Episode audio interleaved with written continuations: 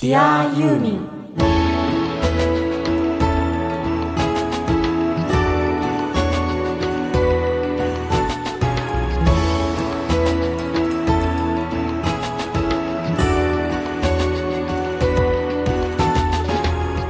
こんにちは。ユーミンの作品は僕の人生を大きく変えました。音楽家の津田直人こんにちは。ユーミンファンのママから生まれてシンガーソングライターになっちゃいました。井上美也です Dear ユーミンこの番組は松任谷由実さんの熱狂的ファンもそこまでではないけど一応ファンという方でも松任谷由実さんの音楽を愛してやまないファンがファンのためにお届けする音楽番組です。パーソナリティはユーミンファンのあなたです。今週も出力 1W 日本一小さなラジオ局。埼玉県朝霞市のスマイル FM から世界中のユーミンが大好きな全ての人にお届けいたします。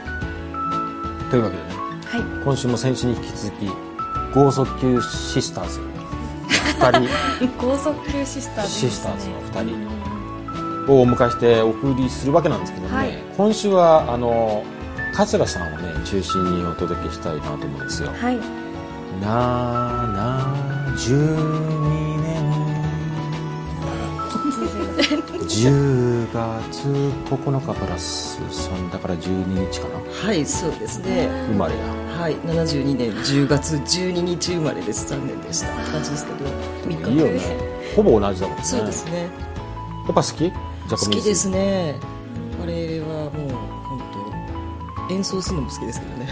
演奏するんだもんね。そうそ桂うそう。そうなんです。要するに音楽的な話もできるからちょっとワクワクしてるんだけど、あバイオリン？バイオリンですなんかさえミアはさクラシックやってたけど俺ええ。クラシックやってないんだけどええ14歳でいきなり弾き始めたんだけど、そんな俺にしてみるとすごい思うのは、はい。所詮鍵盤ってさボタンを押してるわけでさ、あなんとかなんだけど、ええよく鳴らすよねその弦楽器ってそれをさ幼稚園とかさそんな頃にさやってで今そうやってバイオリン弾かれてるってことはええ。よっぽどなんか向いてたっていうかね、えっとユーミン最初に好きになったのいつ頃なの？えっと小学校の3年生ぐらいだと思います。ほ相当感性優れてる。ね。うん。え小学校3年生って何何の頃ユアルーミンが？バムで言うと、うん。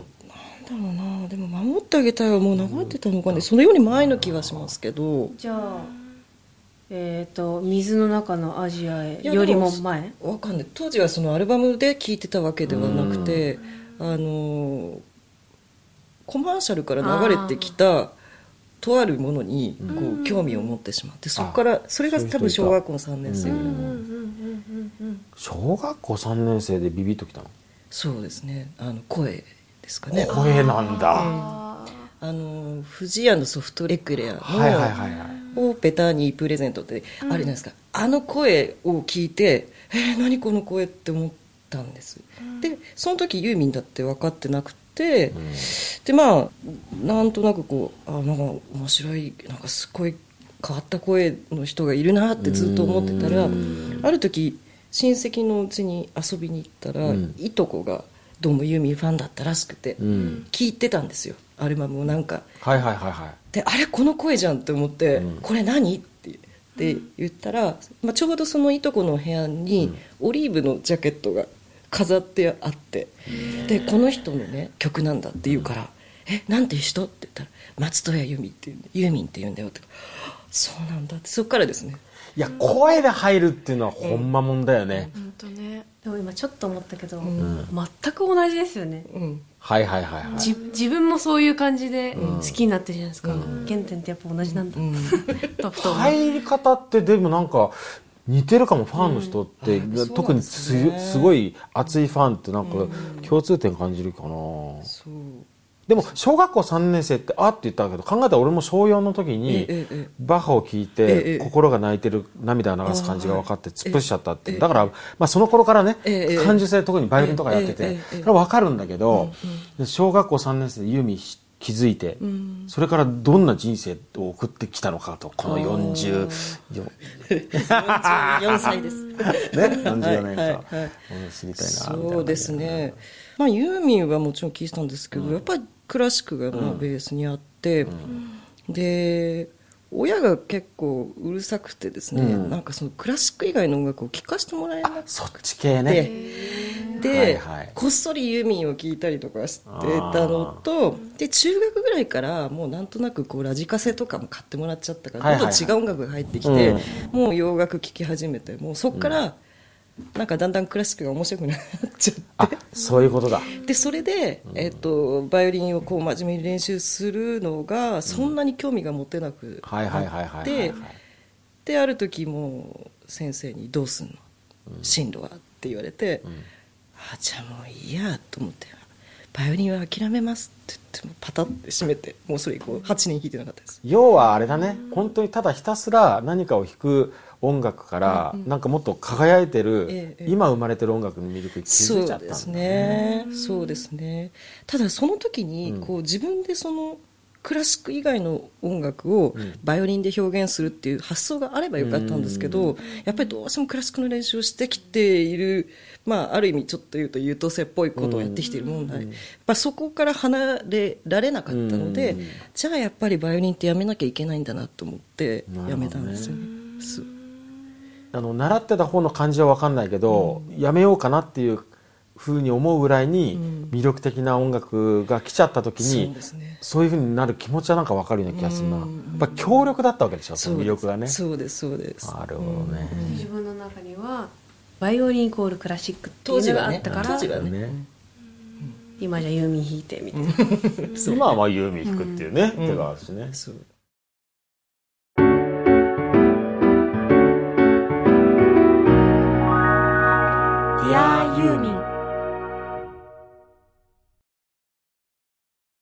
さあ桂さん。はい。ラジオネームがなぜかズラというそのまんまな感じだけど。あのみんなにズラちゃんとかズラとか言われているので、まあいっぱいプロフィールあるんだけどバイオリンはねずっと4歳の頃からやってるし、っていうのはいろいろあるんだけど、あとなんかユーミンファンクラブのスタッフで最後会長まで行ってるとかあるんだけど、一番俺剛速球を感じるのは、ええ。これ待ってましたって感じなんだけど、はいはい。カルト Q やっと登場してくれたよみたいな。カルト Q で3位？3位です。そうです。1位じゃなかったんですけどね。すごいね、はい。カルト Q の時の、はい。こう印象的とか分かりやすい問題と答えを教えて1個。えっとねまず予選はペーパーテストだったんですね、うん。でまあいろいろ問題があって、んまあ、これファンの間では有名な話ですけど、うん。あの松任谷さんとユーミンが最初に会った時のマニキュアの色はっていう。えそれって情報漏れてるんですか？実際ユーミンから誰かが聞いてたりとか。当時はいや今みたいにねネットとかないからさ、そんなん知らない人の方が多くて、私当てずっぽうで黒って書いたの。して合ってたんだけど、でそれほら校内にユーミン散々言ってるじゃんいちこちのところで、で本戦の方は多分最終問題を答えた気がする、いいね。美味しいとこ持ってったね。そうそう3位とかでね。なんかね大しか覚えてない質問覚えてないんだけど、マット・フォージャーって言った気がする私。マット・フォージャーだったらエンジニアじゃんね。そうの名前を言った気がする私。じゃあちょうど当時のだ。そう。そうなんです。ね。そう。すっごい得意げに答えた気がするそれ。なんか映像見たいな。ね 誰かしら持どっかで上がるかもまだまだ誰か持って。どっかで上がるかもしれないです。俺が興味あるのはやっぱりそうあれだよあのカルト Q とか、あるいはあのそのファンクラブをやってた頃のね、やっぱスタッフ的なことをやってたみたいなのと、でもそのただそあんまりも好きだからそういうふうになりましたの前にもともとバイオリンっていうはい。みずみずしい感性があって、ええ。でそのエクレアでええ。ユーミンの声に衝撃を受けて入っちゃったっていう音楽的にどんどんユーミン好きになるところのからそういうスタッフ的なことすら入っちゃうまでのその何何年間か分かんないけどそのあたりちょっと聞きたい。あのですねなんとなくこうラジオ当時は「オールナイトニッポン」だったり、まあ、その前だと TBS のラジオもやってたんですけど、なんかそういうものにちょこちょこ投稿してて割と読まれてたんですよなるほど。で読まれててある時「オールナイトニッポン」の企画で、えっとフェアウェルパーティーとかっていう企画があってなんかこう視聴者の人でこう人生の節目を迎える人たちを集めてパーティーをするっていうのがあって、なんかそこに呼ばれたんですよ、選ばれて、まあ、それでまあそれをの感想をちょっとユーミンに送ったら、それ読まれちゃって、うん。とかなんかそういうのがあったんですけどそれを聞いてた、ユーミンのファンクラブのスタッフをやってた人があれ今度この人大学生になるのかな？スタッフとかやんないかなみたいな感じで声かけてくれて。スカウトされたね。はい、っていう感じだったんですけどね。でそれでユーミンのファンクラブのスタッフを大学4年間うん。やってました。当時はあの4年生の大学生が運営するっていう組織だったもんですからまあなんかインカレみたいなのがこうずっと続いてるみたいな感じだったんですけどあの大学生だけで運営しててまあそこでいろんな経験をさせてもらいました。興味あるな。全く俺が知らない世界よ。ファンクラブの何そのスタッフ何何やんの？いやまあ主には会報を作ったりとか、あとそうですね。一応ファンクラブの枠のそうなんていうのコンサートのチケットの、うん。まあ、あるのでそういうののそれこそ発送とかもやってました当時。苗場なんかもそうで全部自分たちで封入して、もう本当深夜とかずっとまた大学生だから土曜日の夜中とかにこう一生懸命やって、でみんなでこうガラガラ押して郵便局持ってって「お願いします」って言ってそういうふうにやったりとかもしてましたし当然開放を作るので、まあ、インタビューをさせてもらったりとかツアー、まあ、ちょこっとついて回ったりとか、まあ、苗場も何日かも入って取材させてもらったりとかっていうのをやってました。見たいライブが見見まくれるっていうあ幸せあるね。そういうこともありましたね、ただまあ自分たちでもちゃんとチケット取って行ったりもしてましたけど、なるほどね、うん。それと別にね、うん。それとは別に、はい。インタビューとかどどうなの？ユーミンと会話できるわけでしょ？はい、そうですね。できますね。あの松任谷さんの時もありますし、えっ、と由美さんの時もありますしっていう感じでした。そういわゆるファンとしてライブ見に行き、えで大好きでファンクラブのスタッフもやりっていうのと、また別のそのなんていうのかなやっぱバイオリンやってた感性で、ユーミンの曲をにものすごく惹かれていくみたいな、んだ要は純粋に音源聞いてるみたいな、ええそのあたりの話も聞きたいなと思うんですけど。ああやっぱりそのまあクラシックはクラシックでやはりその面白い音楽がたくさんあってって思ってたんですけど、うん。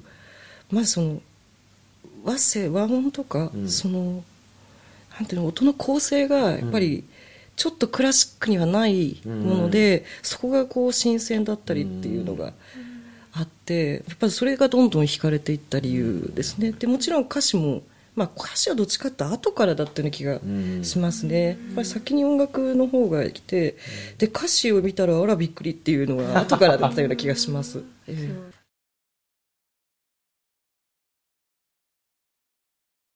そのもともとその純粋なファンから、そして大学生でスタッフとしてっていうのは、こうまファンはファンですけどやっぱり変わるじゃないですか視点が、はい変わります。その時のこう変化とか、うんうん。こう感じたことっていうのはどうでした？そうですね。なんかこう知りたくもない部分がちょっとあったりとかもね。あったりして、うん。そこはちょっと辛かった時期もありますね、うん。まあ、直接そのユミンとお話しさせていただく機会もありましたし、なんかそういう中であのちょっと遠くで見てた方が良かったかなって思った時期も正直あって、なので私は大学卒業してからは一切そういう郵民関係をやってたとか、あのユーミンの話っていうのはほとんどしないようにしてましたね。なんか意図的に。隠してたっていうか。あなるほどね、ん。隠すと、うん。なんかであと自分もこうちょっと線を引きたいというかうん。そういう時期がやっぱりあって、まあ音楽もだからアルバムとかも買いますし、うん。えっとツアーも行くんですけど、まあ、なるべく客観的にこう見たいかなっていうふうに意図的にやってた時期はあります。今はもう全然そんな考えてないですけど、まあしかもね大学生だからね、ある種コアな年齢の時にそっちも見てみたいなことなんだろうねあとそのカルト系はいつ頃なの？あそれがまさにその大学1年生の時でして、まあ、スタッフで働かせてもらって割とすぐの頃だったんですけど、なんかそういう番組があるっていうので、スタッフみんなで受けに行ってみようあってそっか。行ったんです。で別になんか出来レースでも何でもなくて、うん。あのみんなでちょっと面白そうだからさみんな予選行こうぜって話になって行ったんです、ん。でなぜか私がだけが通ってうん出ることになったんですね、じゃあ出ることになった。はい。だから、ええ。あの車の教習所のようにええ。勉強とかしたの？何もしてないです。しないんだ。何もしてないです。何もしてないです。だって、あのそもそも予選問題を見た時に、あこんなの勉強したところで間に合わないと。間に合わないとでもあの優勝された方には後でお話聞いたんですけど、あの時確か問題で「あの悲しいほどお天気」のタイトルに全部英語がついてると思うんですけど、あの英語を答える問題があったんですけどでその優勝された方は答えたんですよ。でそしたらやっぱり勉強したって言ってました。面白い。傾向と対策だ。裏に。私はそういうのはもう一切もうなしです、やなんかその質問もすごい興味が湧いたんだけどね。でも確かにそうだね。あれは別のタイトルだったね。うです。だから普通の曲のタイトルだったら当時の私だったら言えたと思うんです、ただ英語のところまではあのちゃんと網羅してなかったので分かんないよって思って、うん、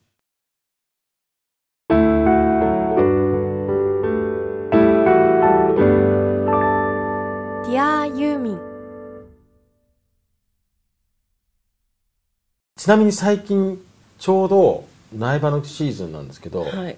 結局苗場って何回ぐらい行ってることなんですか？それがですね、あの大学のその4年間で4回しか行ってませんであ本当に？それ以降は1回も。行ってない。行ってないです。そうさよえよ大学の頃ってことは苗場のいつ頃？何の頃とそうアルバムでですかそうだね二十数ボリューム。年前私がやってた頃っていうのはでンパープルからダンシングサンまでの間なので確かスタッフをやってたのが、で確か苗場で初めてセンターステージっていうのをやった時でした。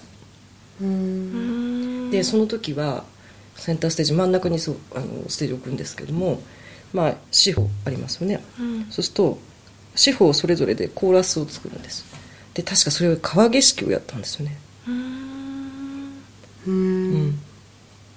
川景色をなんかこう手拍子とコーラスでなんかやった。みんなで、へー。川景色なんて最近うんねレアでしょ、そうあれすごい楽しかったよ。苗場っぽいと思ったけど、うん。ちょうどやりやすい。じーっとしてっていうのをなんかこうそれぞれでやるみたいな、へえすごい楽しかった俺行けてなくてね全然ね、苗場に関しては、要するに他のライブと違って、やっぱりほら空間が空間じゃない？その雪が降ってる中に、え外界からは解き放たれるというか、そこだけの世界があって、もう入った瞬間からずっとユーミンの世界になってるみたいな感じだと思うんだけど、やっぱりあれなの？そのアットホームとかなんか他のライブにはない、一つになってる感とかやっぱあるの？その。そうですね。やっぱりあると思いますね。やっぱ狭い空間にあのファンもユーミンもスタッフも全部閉じ込められてるみたいな感覚で。でそれこそ本当ホテルの中歩いてたら普通にユーミン歩いてるとか、まあ、そんな世界ですからね。エレベーターに乗ったそうらです正隆さんがよ言いますとか。でそれで別にキャーなんてやるような感じではないですから。あそれこそお疲れ様ですみたいな感じになっちゃうので。業務的なそう感ですね。じですね。っていう感じだったりもしますし、あとなんだろうなやっぱりこう朝から晩まで楽しめる感じ、あの閉ざされたところで、朝はもう張り切ってスキーして昼はお餅食べてでまたスキー滑ってつって今度ちゃんこ食べてはいユーミンのコンサートみたいな感じの。でその後飲むぞみたいな。あれがもうね学生の時もたまらなく面白かったので行くならば当時のメンバーとしか行きたくないってやっぱり言ってるんですよ。でそのファンクラブのスタッフともこの間すすごい久しぶりにみんなで集まったんですけど、みんな同じこと言っててやっぱりその当時のメンバーとじゃないと面白くないから行きたくないよねって言っててほとんどみんな行ってない。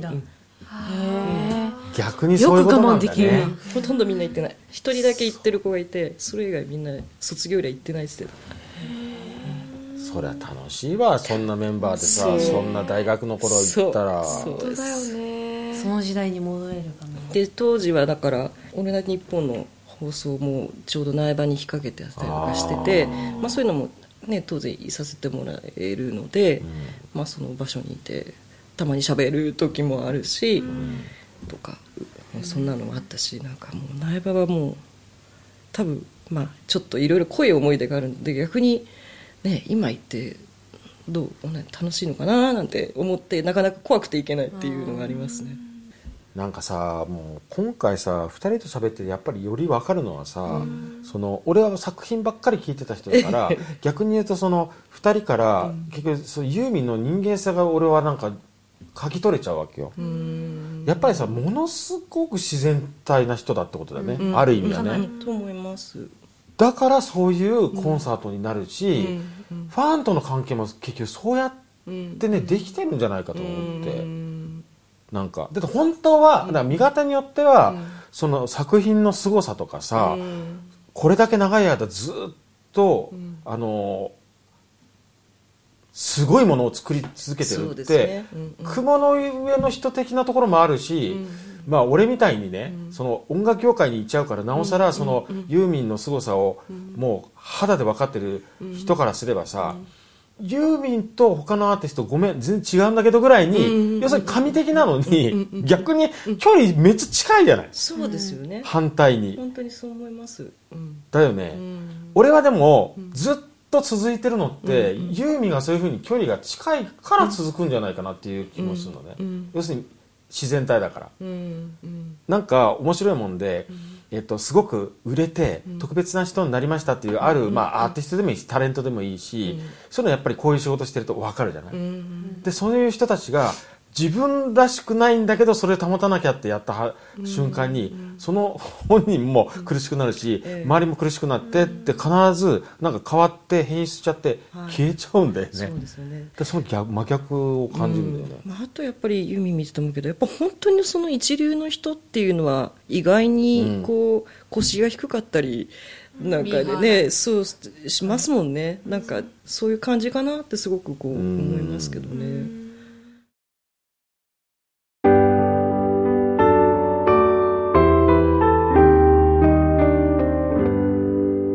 ディアユーミン。なんかさバイオリンをやってそこまでこう音楽わかるわけじゃない、はい。逆にさ桂さんが自分の好きな曲で音楽的にはい。なんかこう語りたいこととかない？俺なんか会話してみたくなったの。うーん難しいななんだろう。選ばなくていいけどね。選ぼうとすると大変だから。そうですよね。思いついたやつでも構わないんだけどさっきやっぱりこう分析していくようになっちゃったからなんですけど案外細かくストリングスが入ったりいろんなことやってるんですねっていうのがやっぱりありますよね、って言って言って言ってえいやなんかこうさーっと聞いてるとふーんなんですけど、こうやって聞いてるとものすごいいろんなことやっててめっちゃわかる。うん、それが楽しくてしょうがないんですよ。で自分はじゃあその中でどこの部分をバイオリンでやろうかなとかストリングスだけじゃなくて、はいはいはいはいっていうのを今考えて演奏するのがすっごい楽しいです。これさ俺面白いって言ったのはええずれてないといいから、えあの俺はこう思ったっていうね、この番組でもよく言ってるんだけど、俺も同じなのは、ええごくたまにね、ええ。やっぱこうユーミンのあの作品聴くときは本当に純粋にもう浸り切るんでやんないんだけど、一応音楽家なんで、あれ？どうなってんだっけって聞くとわかるみたいな、えこんなことやってたの？そうなんです。そういうことでしょ？それですそれです。だからさそうじゃないと、そのまま入っちゃって音楽的に聴いてないよねそうですそうです。そうなんですよ。面白いね、今だからそういう意味でこう曲選べないんですけど、そう考えると何でも面白くなっちゃうんですよね最近ユーミンのそういう曲がことだ、うん。よくできてるないやこんなことやってたかみたいな、うん。じゃあさその「ハッピーニューイヤー」のはい。弦が駆け上るところ、あティラリラリラリって。あれ？うんすごくない？あのメメロディーあれあれ実はすごい拾うの大変だったですよ。あれすごいよね、うん。あれはすごいですよ。あれすごいよね、うん。俺ねマンタさん熱く語るのいっぱいやりたいんだけど、ええこれ一つとっても、ええで俺はあの「ハッピーニューイヤー」の弦の駆け上りって、うんうん。あの俺がマンタさんすごいなと思うのは大体アレンジはさ、はい。作曲と違って、ええ。元ネタがあったりとか、何かを、なんていうのそのままこうスライドさせたりって全然許されるし、うんうん。全然マンタさんもそういう手法は全然使うんだけど、うんそうですね。あの弦の駆け上りは、うん。クイーンシーでもないし、うんうん。なんかデビッド・ホスターでもなくて、世にないんだよね。ないですよね。ないでしょ？ないです。ないです。やったことあるなそういえばあれ、うん。あれすごいよね、うんあれすごいですよ、こう取って最初財布されるんですか？こう譜えっといろんなパターンがありますね。もうそのままもういけちゃう何も書かない時もあって、うんうんうんうん。むしろ歌詞カードを見て弾いてる時があります。もうインプットされてる場合はね、はいはいだけど、はいもうちょっと細かく弾きたい時は自分で楽譜書いちゃいますけどね、ううん。ん。いいね。いいね歌詞カード見て弾くって分かる。好きだとそれだよね、うんうんうん。そうですね、うんでもなんかそれを最初やってたらすっごい人に不思議がられて「ね何してんの?」って「いや歌詞カード見てればとりあえず落ちないかなと思って」とか言っていやーわかるなー。結構深い話だけどねこれね。落ちるとか落ちないとかね分かる人しか分かんない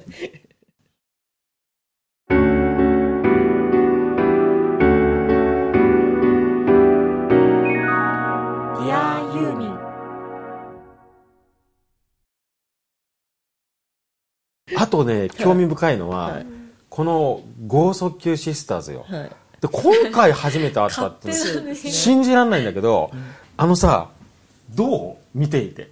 そのさ会話とかしていてさ、面白くない？面白いよね。おばちゃん。おばちゃんおばちゃんが来たみたいな、いやでもねなんか彼女中学校の3年生ぐらいだっけ？中学生の頃からなんとなくその SNS 上のやり取りで知り合いに昔からつながりはちゃんとなあっっていやなんか面白いこと言ってる子だなって最初興味を持ったんですね、でいやもしかしたらこれはなんかちょっとユーミンはともかくとしてなんか感性が合うかもしれないと思ったんですよ、なるほど、うん、でいつか会ってみたいなってずっと思ってて、うん。まあ、だから東京来る機会があったら教えてとは言ってたんです。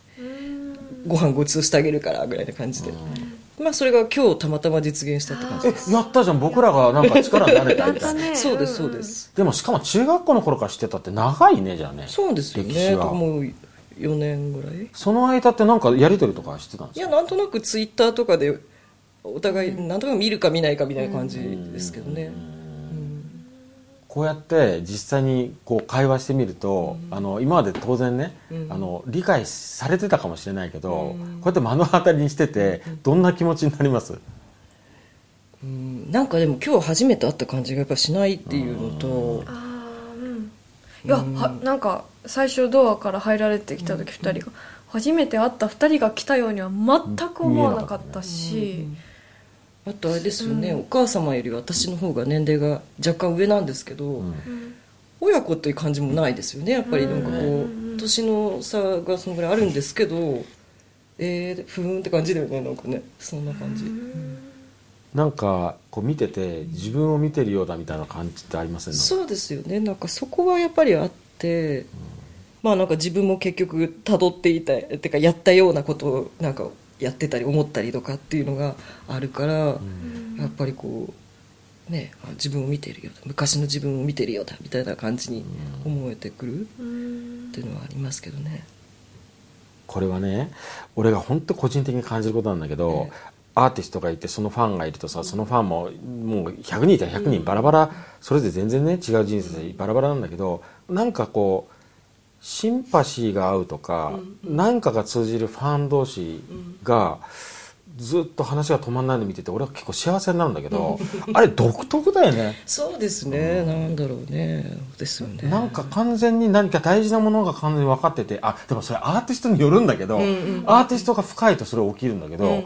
何か大事なものは完全に分かっちゃってる同士で話してるみたいなさ、空気があるよね、そうですね、意外だとね、まあ、やっぱり今の10代の女性がユーミンっていうのはなんかまあ私たちの頃もそもそもそんな感じで言われてましたけど、いやまたそれもやっぱ面白いっていうかねなんかよくぞついてきたなみたいな感じ。よくついてきいやでも自分もそんなて、にうんのめり込むと思わなかった、うん。うん。だ結局ユーミン好きになる前なんて音楽に関しては雑食だし、うん。うんうんいろんな j p o p だの k p o p だの、うん。で英語の授業とかで聞いたような英語の洋楽とか聞いたりとか、本当にいろんな音楽聞いてたけど、ユーミンを聴き始めてからなんか他の曲がもうなんかついていけないっていうか、でも80年代の曲が好きなんですよ。へえ面白い、だから中森明菜だとか、うん。来た来た来たルビーの指輪とかも歌えてるし。面白い人やね。前世が80年代にいたのかなぐらやっぱりね。いの勢いやねもう2回目なんだよ。だから前はあずさ2号を一緒にセッションしたりとかデュエットとかしたりとか。あずさ2号歌える19歳。面白い。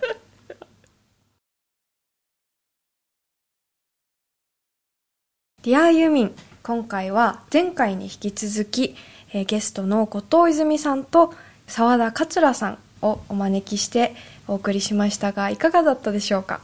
やっぱりその今こういう時代だからねネットでやっぱりねお二人もつながっていて、うん。で今回こういうきっかけで実際に顔を合わせてね、うんうんであとそのネットっていうことで言うとやっぱり泉ちゃんがねやってることっていうのは僕はすごい素敵だなと思ってて、うん。でやっぱりネットであの全国ねいろんなところでつながっていて、でお名前がいいなと思うのはファムってさファミリーのファムっていうのでさ、うん。うんうんうんそれもう表してるよね。そうだね。そのやっぱりこう編集してるわけじゃないけど編集長みたいなさ泉ちゃんの編集方針みたいなのがあって、それが伝わってそういう人たちが集まってるんじゃないかなと思うわけ、うんだそういう意味で言うとなんかその素敵なユーミン素敵な松任谷さんのことを大好きな素敵なファンが集まっていてそれが広がっていくっていうのはすごいいいなと思って、うん。まあ、僕もこれをきっかけにねその泉ちゃんがやってるファンを覗きに行ったりしようかなと思ってますけどね。ですであと桂さん、はい。あのやっぱりバイオリンをずっとやってたんでね僕も音楽的な話が合うんでとても楽しいんだけど、うん。や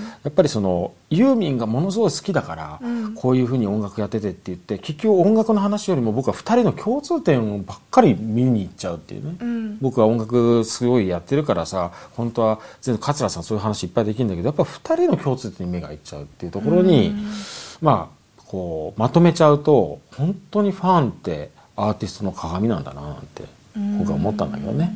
そんなお二人にたくさん話をなんか伺えて本当に楽しかったんですが本当に今日、あそして先週もどうもありがとうございました。ありがとうございました。これからもいろいろ僕に教えてください。本当のことを。19が生意気に喋りますがそれでもよければ。また来てください。エンディングは松任谷由実さんの宇宙図書館を聞きながらお別れです。ディアユーミンお相手は19歳にもたじたちだった。いろいろ教えてもらっちゃった音楽家の津田直人シンガーソングライターの井上美也でした。